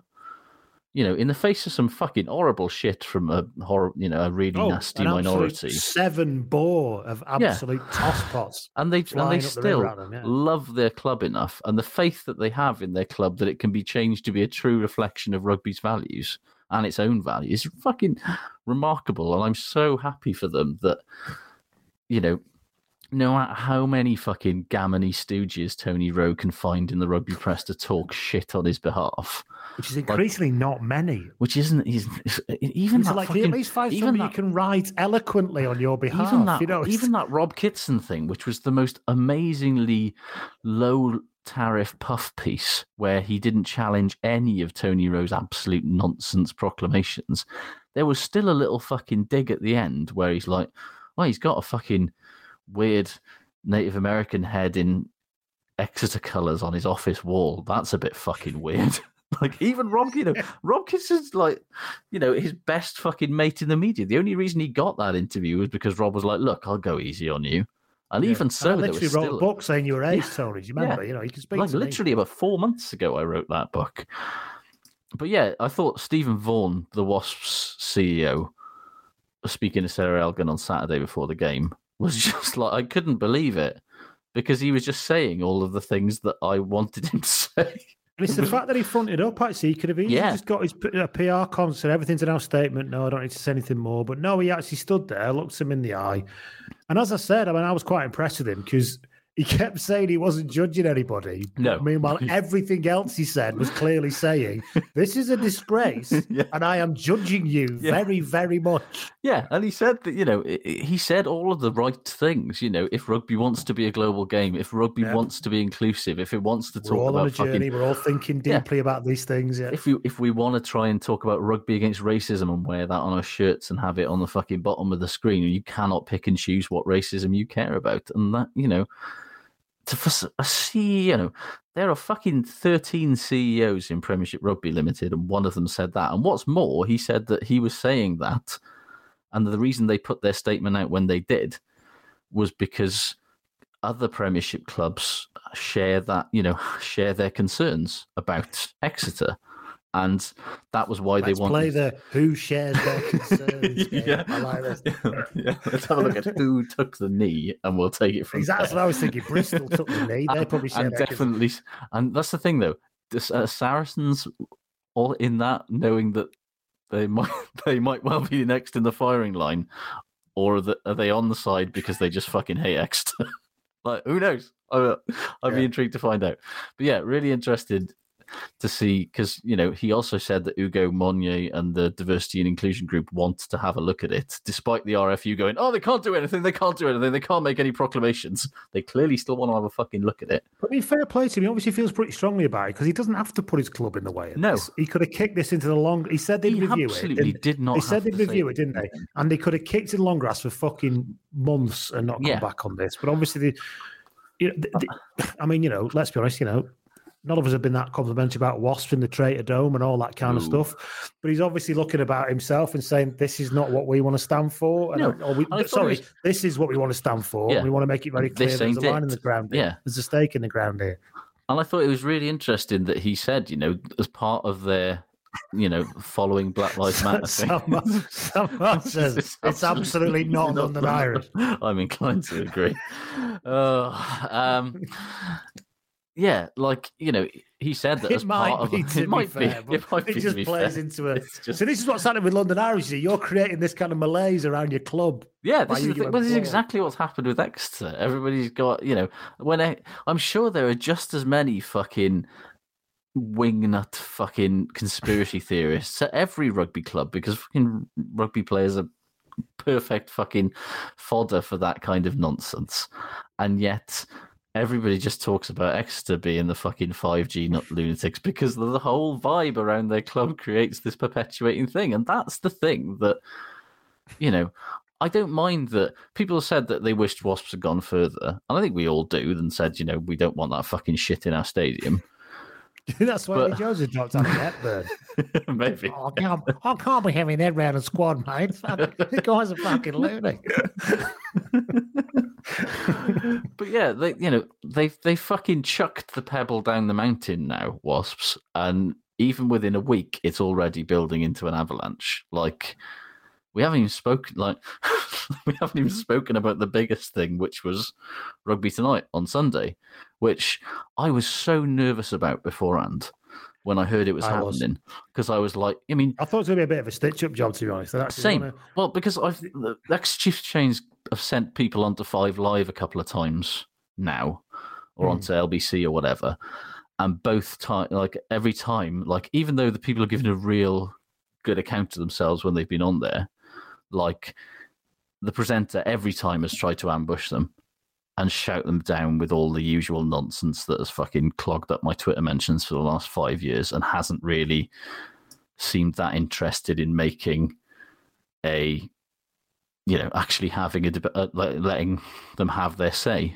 Whereas and i've we've become so used to these debates on telly where one side has like a reasoned valid point and the opposing view is a fucking lunatic or a bigot or both and both are given equal measure and i was just so refreshed that like and I respected the fuck out of the fact that BT, for the most part, like Bayfield, Topsy and Ben Kay, just left it to the opinions of the people who actually matter in this, which is, you know, in this case was Leandra and, and Jen Nolcamper, who I hadn't heard anything No, from I before. I was no, hugely impressed with her. She was really fucking spot on as well. They made Um, the points really strongly, and then, and of course, then I I think we said off our fair, didn't we? I don't think BT Sport want to publicly come out and say stop doing this because that would be just too much PR and aggro. But I do think they kind of used, and I don't mean it's terribly, they kind of use a bit of a proxy segment on a show to say this is clearly what we think. Yeah. Because when he threw to Ben Kay, who looked fucking terrified, by the way. Yeah, yeah, yeah. You yeah. see how like he was like, shit, I'm gonna have to say something. and he, and he, he, he, he actually he's a he's he's a bright bloke, Ben Case, and he, Yeah, and he he danced around and sort of said, "What you find is when things get rebranded, people just forget about it that it was Yeah, he- thing I thought year." his So one of the why- best. you know, it was yeah. one of the best points he made was well, everyone kicked off about Bristol Bears, and then within two Now years, nobody gave a fuck. Yeah, because they yeah. kept winning, and That's all that Oh, really but anyway, matters. you know, it's just yeah, nothing will happen. You know, it just you, you get over these things. Let's just move on, sort of thing. Yeah, and they and they were so like even Top when they- Jojo was very good as well. Yes, he was you know, really good at it. Stuff we didn't know back then, and yeah, and like and I, I, conversation. thought that's the, I think that's the thing when they did bring up these kind of opposing views they presented them in a way that was basically like well obviously this fucking lunatic thinks this effectively what do you say to that and then they let them Yes. just instead of going well actually some people think that you know it's, it's, it is very honouring you though, isn't it? yeah, you're isn't just it? being You know, awkward, you know. sort of yeah. It there was no aggressiveness. There was no attempt to sort of entrap or catch anyone out. It was just allowing these people, whose are the views that actually matter. You know, people like Leandra, people like Jen, who, who are the the only voices in this that really fucking matter. Mr. Mr. Jen went, I'm in Texas and I watch it every week. Yeah, it's like I watch the Premiership every week. every single yeah. week. Yeah, and I see this every week. It's oh, and it, Anyway. it, it felt like a real sea change moment for the whole thing. And I, I get like since it's I mean, we're all going to be bitterly disappointed, probably. At some Well, in a couple of weeks, the whole you know, point about X. We haven't spoken about the fact that yeah, Tony Rowe says that he's going to leave it up to the members, but the members are not the season ticket holders. This is not it is some- Barcelona. Yeah, no, this, this is not. You know, this, There's a couple of hundred of them. There's a ten-year waiting for, list for it, and most of them are Tony Rowe's mates. Just like you know, he said he was like, "Oh, he's a democratic dictator." Well, he's effectively the dictator of Banana Republic, and he's just doing what a dictator in a Banana Republic does when they want to have a sham election. No, he's, he's effectively running unopposed, and he's never going to open the fucking polling stations unless he knows there's a hundred percent chance he's going to win. But I don't think that matters. If the even if the members fucking say, "Yeah, we're totally behind you, Tony. We fucking love you," nyam nyam nyam. It doesn't change the reality of the situation. I think a lot of them will go nyam nyam yeah as well. yeah, they will. That's, that's a key part of their Yeah, argument. yeah, yeah, yeah. like, and you know, it's it's happening. You know, I don't. The the momentum is such now that it feels like to sort of you know the gravitational pull of the right side of history is so strong on Exeter now that they can either sort of lean into it and get through, or they can burn up on re-entry, and it will be entirely up to Tony Rowe what happens. And we know that he is a uniquely stubborn bastard, even That was amongst. Ben Kay's point, wasn't it? Yeah. From a business point of view, why do you keep doing it? Why do you want to be the business guy? Aren't they the ones that do all that cultural appropriation? Hundred percent. Yeah, it's like it is bad for Exeter's business. Evidently, you know, he can talk as much as he wants about fucking shirt sponsors and commercial stuff. The fact that Exeter have nobody to go on the front of their shirt is entirely because people go, "Oh, aren't they the?" If you've got to give throw your rugby money at a rugby team, why the fuck would you throw it against the one that has an absolutely foul stench following them around everywhere? And now that it's been on BT Sport, in the sort of profile that it has, and in the press in the profile that it has this week, there's no putting that fucking genie back in the bottle. Oh. And as you said, I think to go back to the very beginning of your point, this is all testament to the people involved in Exeter Chiefs for Change who have politely and uh, considerately and consistently applied themselves to this argument in the face of some pretty awful shit, to be honest. Yeah. And it's all power to them. So and they've and they've not always been nice about it. And you know, a bunch of people have sort of, you know, kind of said in the afterwards, like, oh, you know, if you'd have just been nice about it from the start, then they probably would have just changed it. I remember when Dr. Stephanie Pratt, who's an academic from the Crow Creek Dakota Heritage, um, was interviewed by Devon Live in August 2016, right? And she respect uh, that, and this was like the second or third time it had come up, and she respectfully basically said, "Please stop doing this. It's really offensive to Native Americans and First Nations people. I will help you as an academic and a person with connections to various tribes in America to find ways to work with Native American groups so that you can create a branding that shows res- the actual respect and honor in the way that the you know you always claim that you want to do to my people. And their response was no comment and a bunch of people abusing her on Twitter. And that was what you know no comment was what all Exeter got from us until last year, until you know Exeter, the Chiefs of Change guys started making a right fucking stink, and people might have got Well, they weren't. They weren't horrible about it. no, they made a but they, stink by they called the point that it has they to called stop, it what it you know they it's like what's what you call it? John Lewis the civil rights fucking icon who died last year. The, good trouble. That's what the you know Yeah, ex the Yeah, yeah. Chiefs Chains guys made good trouble. They were not afraid. They did not always keep a fucking civil tongue because if you're not making life uncomfortable for people who cling to these harmful outmoded ideas they'll ignore it.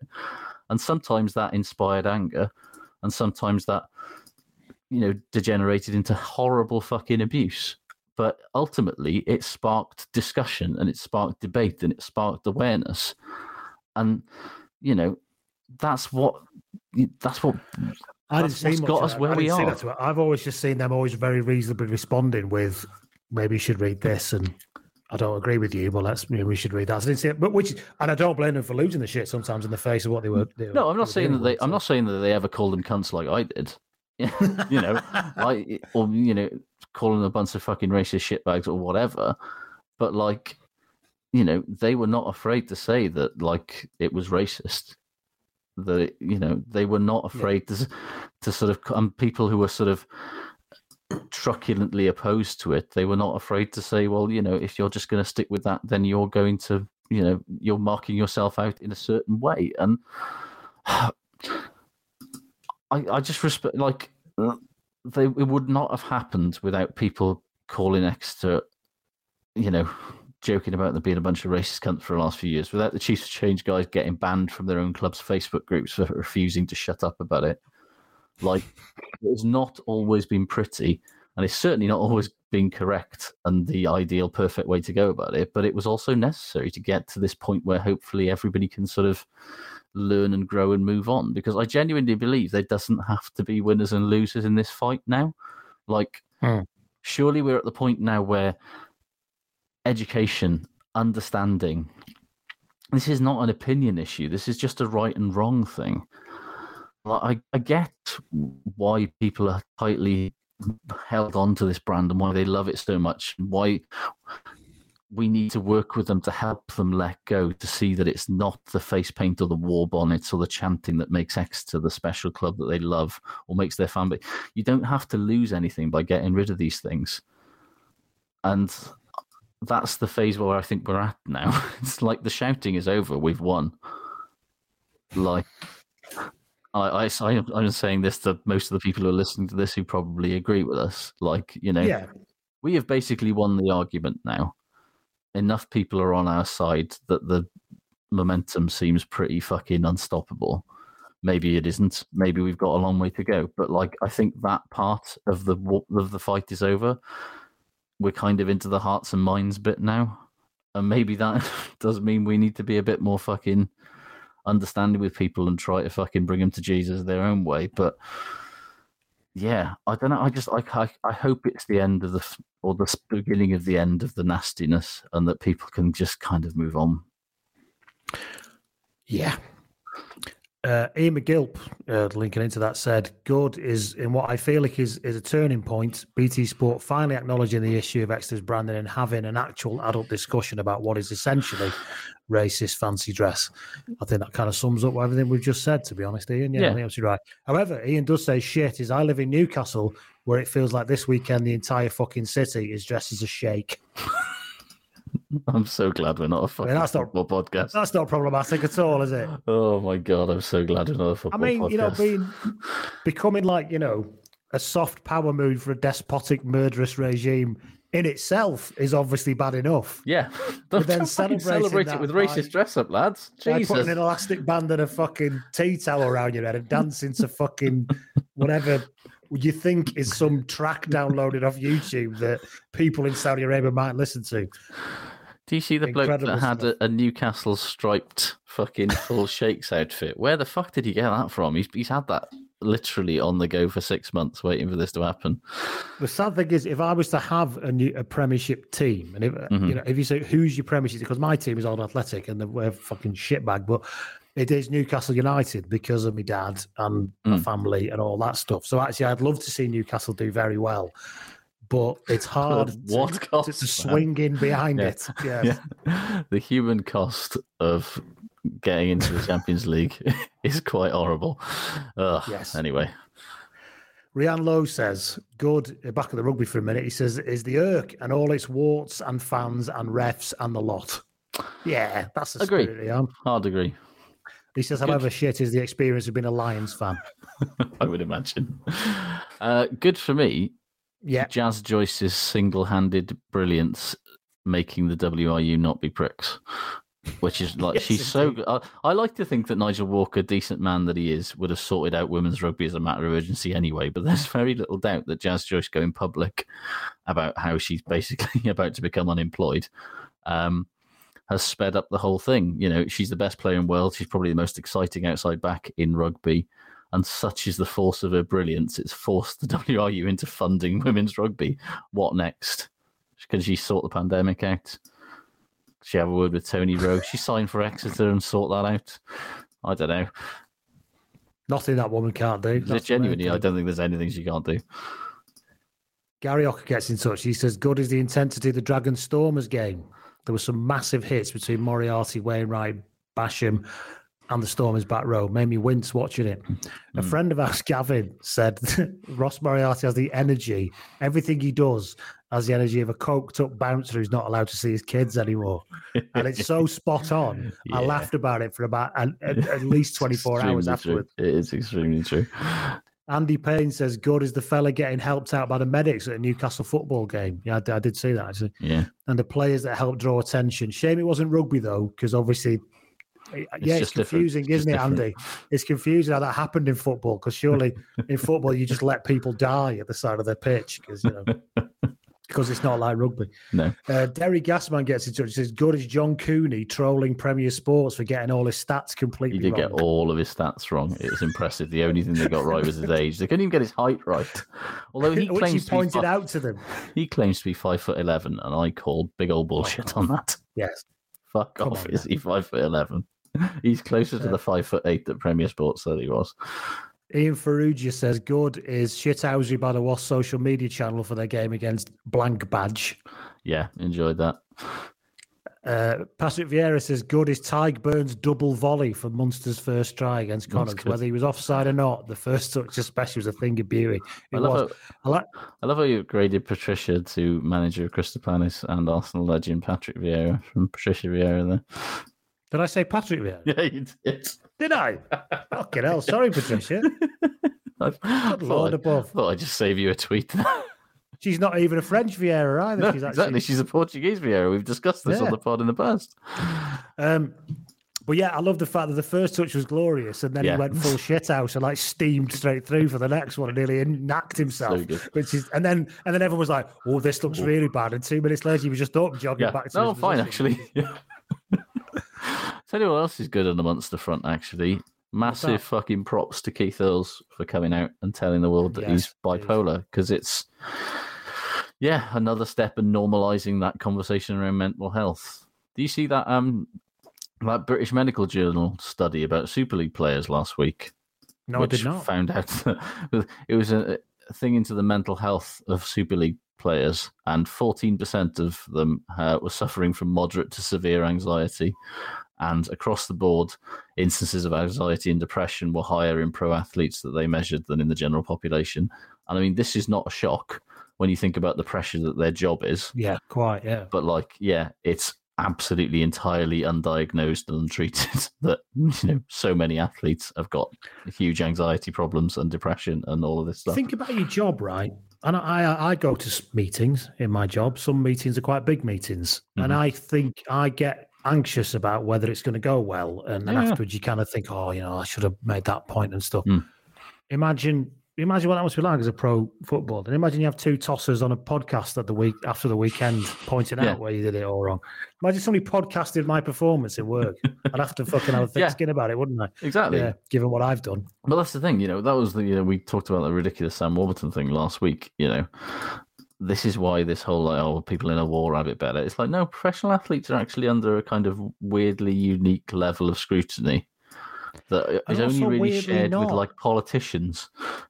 in And the same way. because in some ways you're not because you get up in the morning, get told exactly where to be, what to eat, Mm. where to run, where to stand, what to do, but then you have this incredible, huge mental, physical, anxious thing once a week as well. It's such a strange. Must be yeah, such your a entire week, your entire week is built around a peak on Saturday or Sunday. It's like being a rock where- star, isn't it? You know, you're building Yeah, everything yeah. up to the performance at night, and Yeah. then you got the huge come down, and only end up taking drugs.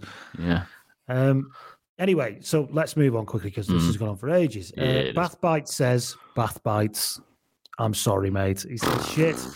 Sitting down at the rec, hopeful that the Bath have learned their lesson from Bristol game and give Saracens a good name, good game. Sadly, quickly feeling I was in the 19th century watching a public execution.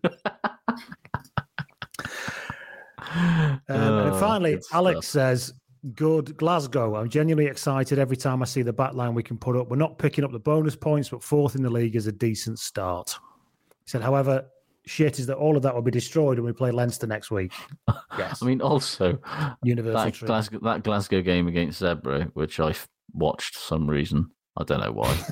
um, Because you love rugby now. You can't get enough I just of it. It's the herb, so the branding. is too much. Okay. if any team other than Zebre had been playing in that game, Glasgow were fucking dog shit, and they would have absolutely battered them. Glasgow, Sorry, Glasgow Alex, scored a couple ask. of really nice tries, and then for the rest of the game, they might they looked like they had fucking dicks for fingers and for feet. It was unbelievably bad. But that's what you get when you have a sort of young, exciting back line. That's the you pays you money, you takes your chances. Sometimes, sometimes it will be good. Sometimes it will be shit. As Gennaro Gattuso once famously said, sometimes maybe good, Yes. sometimes maybe shit. I was going to fucking sue that bastard. So, yeah.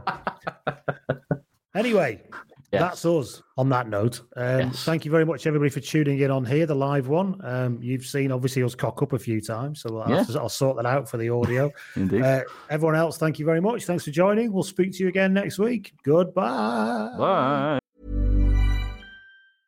You might hear the word insolvency and think companies, but insolvency is just another term to describe serious financial problems for anyone. You could be insolvent if you can't pay your bills in full when they're due. You're paying a little off each bill trying to keep creditors at bay, or you've had calls and letters about missed repayments and threats of repossession. The Insolvency Service of Ireland, or ISI, has four debt solutions to help people with all levels of problem debt, from credit cards to mortgages. For more information, visit backontrack.ie or free text Get Help to 50015. The ISI. Together, we'll get you back on track.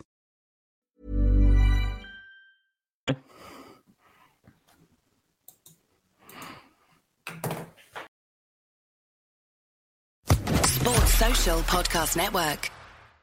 Hey guys, it is Ryan. I'm not sure if you know this about me, but I'm a bit of a fun fanatic when I can. I like to work, but I like fun too. It's a thing. And now the truth is out there. I can tell you about my favorite place to have fun Chumba Casino. They have hundreds of social casino style games to choose from, with new games released each week. You can play for free anytime, anywhere. And each day brings a new chance to collect daily bonuses. So join me in the fun. Sign up now at chumbacasino.com. No purchase necessary. Group. Void were prohibited by law. See terms and conditions. 18 plus.